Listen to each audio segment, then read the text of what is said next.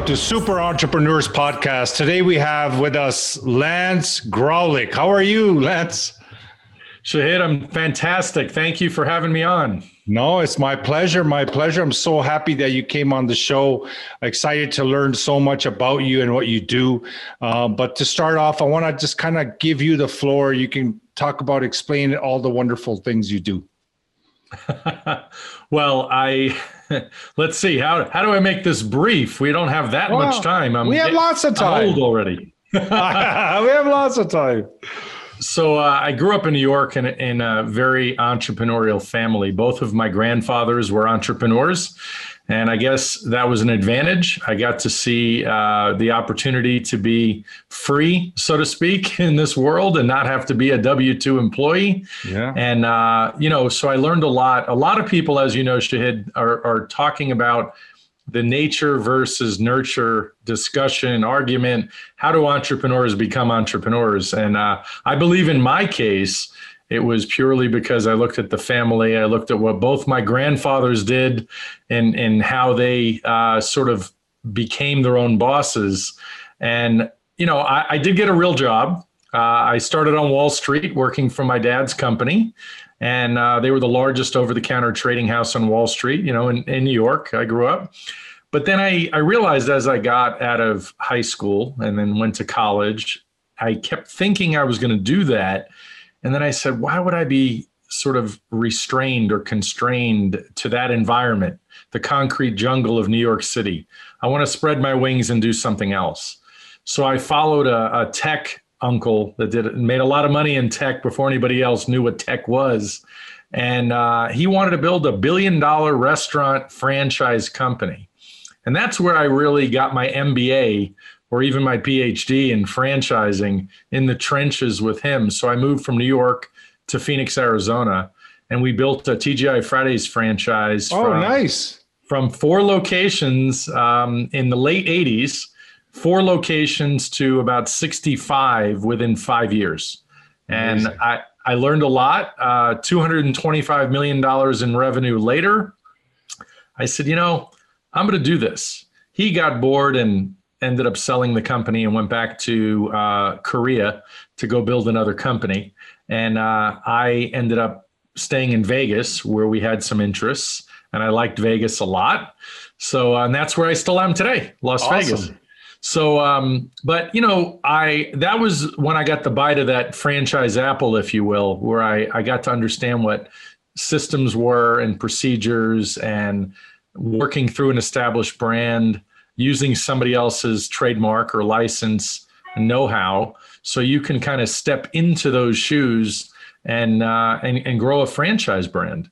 So many years later, I became a franchisee of Wingstop, uh, franchisee of Krispy Kreme donuts. I created my own concepts and sold them, and really certainly became a serial entrepreneur. But today, to fast forward, and we can certainly fill in the blanks, I'm a franchise broker. I represent more mm. franchise brands than anybody, over about 600, well, 650 plus brands today in every imaginable category, not just restaurants. I have about 185 restaurants. Um, but franchising has changed a lot over the years, uh, for the better, certainly, uh, especially with uh, technology being what it is today. Mm-hmm. So I do two things in the franchise world today. Well, I guess you could say three. I mentor a lot of CEOs of, of sort of young emerging franchise brands. But the two main things that I do is I find people, many of your listeners, of course, would qualify. I find people their perfect franchise brand. Mm. And the other part is I take independent businesses and set them up so they can franchise and they can grow and scale through the franchise model. So, so that's uh, keeps me busy. Yeah, of course. So you create a system how to go to market in the franchise world for a business. Absolutely. After after you and I are done, I have two calls back to back that are entrepreneurs that have successful businesses already. And and you know, people get to a crossroads as you certainly know, and they don't know what the next best step is for them to grow their business. If they have a 2 million dollar business, do they you know, get the capital to expand their business themselves and continue to work incredibly hard? Or do they allow somebody else into their system and, uh, and grow and scale through franchising? And one of the things that people forget about uh, the franchise world as a franchisor, your business is worth up to, well, minimum these days of 10 times cash flow. So you could very quickly, if you have a business doing a million dollars, a million and a half in, in, in sales, and some decent profitability, uh, and and you create a system. I help you, and my team creates a system for you, and you know you could pretty quickly have a company that's worth fifteen million dollars, twenty million dollars, mm. or more. Um, there's a brand I know in our portfolio that is such a it's a cleaning company. It's a cleaning company with a specialty and that CEO started the company when he was 27. It was quite unique in the US at the time. And he sold out to a private equity group for, I think the number was $27 million to be exact. Um, just a cleaning company. Nothing mm-hmm. extravagant. He wasn't Elon Musk. He didn't invent uh, the coolest electric car out there. Um, you know, so there's a lot of ways to make money in this world, as you certainly yeah. know, and and and I'm here to share the franchise route as an option. Yeah, it's great, and you really you're taking other people's money. They invest in your in your idea and your concept and you're growing you know and you're actually helping people generate an income and, and a business it's, at absolutely. the same time serving more people it's, it's absolutely it's absolutely incredible, and there's so many people that just don't know. Most people, the extent of the their knowledge doesn't matter how smart they are. It's just, uh, you know, we all don't necessarily pay attention to things that maybe don't concern us. And at the end of the day, you know, most people think McDonald's. That's where their education in franchising might begin or end. And at the end of the day, it's it's a great franchise. In the old days, you did have to be a millionaire to own a franchise. But I speak to people every day. I have franchises that you can start for $65,000 out of your house mm-hmm. where people can net 400, 500, 600,000 dollars a year from your home. And, and in fact, that franchise I'm thinking of right now, someone sold that franchise on a $65,000 investment for $1.5 million. They became a millionaire from a home based franchise that they knew nothing about prior to being a franchisee of that brand. So, could it, like, for example, a startup that just started an idea, um, you know, they have a little uh, proof you know of a concept meaning like they they did a couple of sales here and there and they have a really good model and they know that it's going to create so many opportunities for so many people. Do you recommend them actually contacting you and discussing that, or they have to wait till they hit a certain amount of sales or growth? No, that's that's a great question. Um, I love to talk to people as soon as they think they might have uh, an, a desire at all. Number one, if anybody listening has a desire to grow their company and they're not sure how, reach out to me because my services are free. Now, I do. I have a gentleman in mind. It was uh, a fitness concept. He contacted me about six months ago, and he said, "Do you think I'm ready?" And I said, "No, you're not ready." And I gave him a, a list of reasons. This gentleman was so fired up after our call that he would give me weekly updates as to what he's done and the progress he's. You he's stroke made. a desire, right? absolutely, and he had the desire. He heard me on a podcast. He reached out and you know, we're getting closer now. it was about six months ago, seven months ago, and we're getting much, much closer. We've had calls uh, almost on a monthly basis. I've seen emails from him. So some brands just aren't ready. Now, part of the reason that myself and my team love to set people up for franchising is we lo- love to be the turnkey solution to also sell their franchise, to mm-hmm. find them franchisees. And this isn't necessarily a sales pitch. I like to kind of thread the needle and and let listeners understand They're facts. Yeah, the full circle of of of what happens and how you grow a business. Because a lot of people think, well, oh my gosh, how do I? That's that's wonderful. We set up the legal part of a franchise, but how do you sell it? And and part of what we look for is a phenomenal story. Um, we look for uh, franchisees or franchisors, I should say, that have a great story that have a great history, uh, even if they only had one location. I mean, look, I became a Wingstop franchisee in the early days of Wingstop when nobody really heard of it, and their average unit volume was only six hundred thousand in revenue. That was it. That wasn't much and their cost of goods was way too high. But I shared their vision. I knew they were going to be a force to be reckoned with in the restaurant business, business in a in a very narrow niche that I think had room, and I was right. And and that's what it is. You, but you know, as you know, you don't. Everybody out there, if if somebody has a specific desire, like Mark Zuckerberg did to create Facebook, if you have a desire to create a concept, or uh, I mean, go for it if you do. There are plenty of resources. Find the resources for you to help you with it. If you don't have a desire to create a specific brand that's burning inside you that you feel needs to happen, like Elon Musk did with Tesla, then a franchise could be the perfect thing for you. And even if the franchise route isn't the best scenario for you for the next 30 years of your life, maybe it's good for 10 years boy it'll it'll give you the confidence and the know-how so then you can be inspired to do your own thing mm. we're there, we're actually you know launching a startup so we should talk after we're done this call happy to know, don't want to talk like live but definitely uh, we don't want to give away your secrets yeah yeah but it's, it's it's it's pretty incredible so yeah we'll talk about it um definitely so back to tgif uh, uh, uh TGIF, the name always fascinated me. It makes it makes you feel uh, happy, right? It makes you yeah. feel excited. It makes you feel like, yeah, let's go drinking, you know, kind of thing, right? So, every day is Fridays when you Friday when you go there. yeah, you feel good, right? Who came up with that name? Well, Alan Stillman is the gentleman. He was a very famous entrepreneur in New York. Uh, Alan Stillman created the TGI Fridays brand. Uh, I think it was 1965 the year before I was born is when that brand was created. Wow! And he he wanted a fun environment, and it, yeah. and it was it was an incredible company culture. But you know that is a classic example, in my opinion, of uh, a brand that had incredible leadership for the longest time.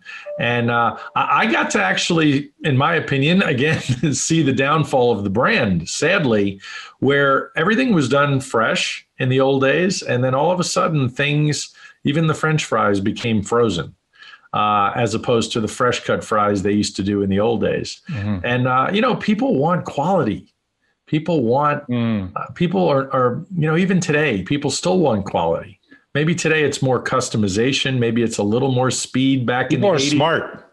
But uh, but yeah, it's it's uh, TGI Fridays leadership changed. They left the brand, and uh, that's what really was symptomatic of of what I think was the downfall of Fridays, mm-hmm. where they chased brands like Chili's and Applebee's, and mm-hmm. it really wasn't about quality anymore. It was about you know cutting costs and mm. making it easier. The higher high turnover in their kitchens. How do we make it easier? Yeah. Well, life life isn't always about easy. Mm-hmm. You know what's best for your customer customer experience. So it's right? about quality food still. It's about the yeah. customer experience still. In every industry, right? Is quality is number one, and people are very, very intelligent now when it comes to their purchases, right? Well, and, and nowadays, t- to your point, everything's on social media. So yeah. if something isn't quality, you're going to hear about it. You're going to hear somebody's opinion on it, whether yeah. whether they're an expert or not. It doesn't matter. yeah, you're going to hear it. So this, uh, your company is called Ion. Ion franchise. Oh, nice. So do you have you don't go with a specific niche or niche, whichever you want to call, but do you it's just it's open to any kind of concept? No, it you know, I I always I do a lot of mentoring with restaurant brands and small, young, emerging brands, uh, restaurant brands. Um, but no, when it comes to me helping set up franchises, well, we do a, a, thorough competitive analysis. We have a multi-step process. You you asked the question earlier. We're looking for a brand secret sauce, whether you're a restaurant or not. What is that secret sauce? Mm-hmm. What is so exciting about your brand that it needs to be a franchise system? Why would people be interested in your mm-hmm. story and and joining your brand? Mm-hmm. Um, but you know, like uh, anything really can be a franchise Um, these days, it tends to be so tech based, and what I mean by that is even a, even an old school moving and storage brand um, like College Hunks hauling junk and moving. It's a franchise. College Hunks has a funny name. It's sticky. People remember it. But about 80% of the franchisee's business in any part of the country is generated from either the call center that the franchisor owns and manages or, or through the website, through local search engine optimization. People are, are Googling uh, moving Las Vegas, uh, you know, to see who's out there. So it's amazing how these franchise brands really have become tech companies. Mm-hmm. Hard to compete with that when you're the small mom and pop trying to dominate the uh, you know the internet. Do you ever find yourself like when you get an idea come to your plate? Do you do you ever feel like, hey, I'm going to jump on this? Let me partner with these guys. Do you ever do that kind of stuff with your clients? Uh, there, there have been plenty of occasions. I mean, look, I, I got a call years ago. You're in a good position for that. That's why I'm saying, right? it was it was 2011, so you're talking 10 years ago. I got a call from a guy that I met at one of my restaurants who calls me. It was it was early 2011. He goes, "I got an idea. Can you help me?" I said, "What is it?" He goes, "I want to start a gourmet donut shop." And I said, "Okay, sounds good. There aren't any in Vegas. Sounds like a great idea." I said, "What do you got so far?" And he goes, "The name." I said, "Okay, the name. That's it." And the name was great. It was called. He was going to call it Pink Box Donuts. So I created the concept, literally all the recipes. I hired a baking uh, friend of mine, and you know we we hashed it all out, created about hundred donut recipes, and boom, we were open in late 2011. The bottom line is Pink Box Donuts is a thriving and oh, really? nice. and it's a thriving and successful brand today. Amazing. And uh, it was it was the one of the last times that somebody said hey can you help me with this? In that case i you know i went in i got equity i got paid well um, got awesome. a nice chunk of the company i sold my interest. But yes it does happen fairly often. I hear enough about good ideas. Yeah. So uh, yeah why not yeah why not it's a good position to be in yes um, so, did you find any any kind of uh, a difference in your business with COVID, like with the pandemic, like when it comes to franchise ideas, concepts? Have you seen something shift? Yes. Um, so there was a lot going on during COVID, as you remember. The first sort of 30 days or so of the lockdowns, depending on what state you were living in, everybody kind of Canada yeah, well, there you go. Every everybody froze. Like nobody knew what to do. Mm-hmm. You know, initially people weren't spending money, they weren't doing anything. They were like, "Is this is this real? Has anybody have we ever experienced this?" And then once the initial shock wore off, people started redoing their homes. They were stuck home and so in the franchise world, all these home repair and home remodeling brands, whether it was a flooring company or window coverings or uh, you name it, you know, uh, or Mr. Electric or appliance uh, repair, anything. People were at their home in their homes so the franchise world got hot, like hotter than ever with all of these things. But, you know, so franchising really didn't, uh, really did perform very well during the pandemic. Um, there were a lot of independent businesses that got hurt because they're by themselves. They don't have mm-hmm. the support. Uh, they don't have, you know, I'll give you an example, perfect example. With PPP money or the economic disaster loans that were out there, you know, a lot of franchisors rallied around their franchisees to, you know, by calling their attorneys and saying, so what's this about this PPP money that the US was going to give out or the economic disaster loans?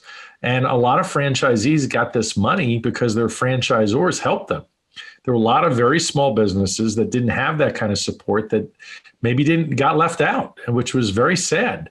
So um, but you know i'll give you a, a, third sort of example. Besides the success in franchising i could also tell you a lot of small restaurant brands that were doing a tremendous amount of takeout or delivery even prior to the pandemic they just kept thriving. I mean i have friends that have franchised sandwich shops that are up were up 10 to 30 percent over the, the year before the pandemic, which was incredible because everybody seems to think restaurants are a bad place to be during the pandemic, and it's not true. The big restaurants, because of seating issues and and especially if the dining rooms were closed down, that's where there was a problem, obviously, during the mm-hmm. pandemic. Um, but I'll tell you the other thing that was incredible during the pandemic is getting to see the adaptation or the the pivot, if you will. I hate to use that word; it seems so overused, but mm. the pivot that brands did. I have I have a brand, uh, M3 Linked is what it's called, and it's a great, tremendous business development networking brand that was just face to face they love the idea of shaking hands and seeing each other. And that's what they did for years. So the pandemic hit and they started doing Zoom calls like we're on. But guess what? They didn't like Zoom. Zoom wasn't functional like mm-hmm. they wanted it to be for their breakout sessions. So they spent, I think it was over $200,000 creating their own Zoom like experience, which was incredible. Like really walking into a ballroom like a, like at a little hotel or something with amazing breakout rooms and great effects. And that's what they did. So prior to the pandemic, they never did anything online. Yeah. Nothing. And they and they completely pivoted and added that feature to their toolbox, so to speak, and with incredible results. Because as you know, when you're a busy executive, instead of driving cross town to attend an event like they allowed before the pandemic or like they focused on before the pandemic now you can jump online and participate mm-hmm. you know with people from canada. Yeah i love it. I love the virtual world um, yeah. yeah for me it's been the best thing. Um, absolutely. I agree. Yeah you get to do so much more being online. There's no replacement for the face to face when it can happen yeah, of course. But but absolutely. To really establish rapport and relationships and be able to see each other it's fantastic. Yeah yeah. That personal connection uh, face to face is it just has a totally different type of vibration to it you know? You get to kind of into it the intuition connects and you get to know the person at a different level but still you can achieve that virtually as well uh, but of course there's a little bit more. Um, we always like to ask our guests what their superpower is that inner superpower that got them to this point. Yeah. For me my inner superpower uh, a lot of my clients will tell me it's it's my x-ray vision even if they can't see five years from now, I tend to be able to. I don't know why. I don't know how. You play the stock market. I, I, well, and I grew up in that, so yes. but I I tend to be able to see trends and see the future, and uh, and and I don't mean it in sort of a hokey way. No. Um, I, I I listen to people and I find out what their special skills are, what they like and what they don't like, in an effort to find them their best business mm-hmm. or if they have a business specifically in mind how we can we can grow and scale that uh, most effectively. So the answer answer your question is definitely vision or in some cases it could be referred to as x-ray vision. Yeah that's good. Future vision. Future vision yeah. That's excellent in entrepreneurship that's for sure I, I would think so. Yeah, it's worked for me. Uh, any any like uh, recommendation or suggestions you can give anyone that's listening um, about kind of having an idea? They're working in a job, for example, and th- their big dream is to franchise all over the world but they're just having a thought. What would you recommend to them? Yeah. Well, I, I, mean, I always tell people to resource up, look for resources. There are local community development groups. SCORE is one of them. The mm-hmm. uh, SCORE agency you'll find uh, is a government agency, nonprofit that helps people with small businesses and business plans. You can certainly reach out to me. By the way, I do have a free assessment tool on my website at ionfranchising.com, which it really uh, it's a combination of skill set, mindset, comfort zone uh, to determine what franchise business could be right for you. Mm-hmm. So, that assessment tool, in addition to a whole slew of questions I'll ask you, uh, helps me kind of size up what's good for you. And believe it or not, Shahid, you know, you're talking $25,000 is typically the minimum that I ask people to come to me if they're going to come talk to me and they're interested in a franchise.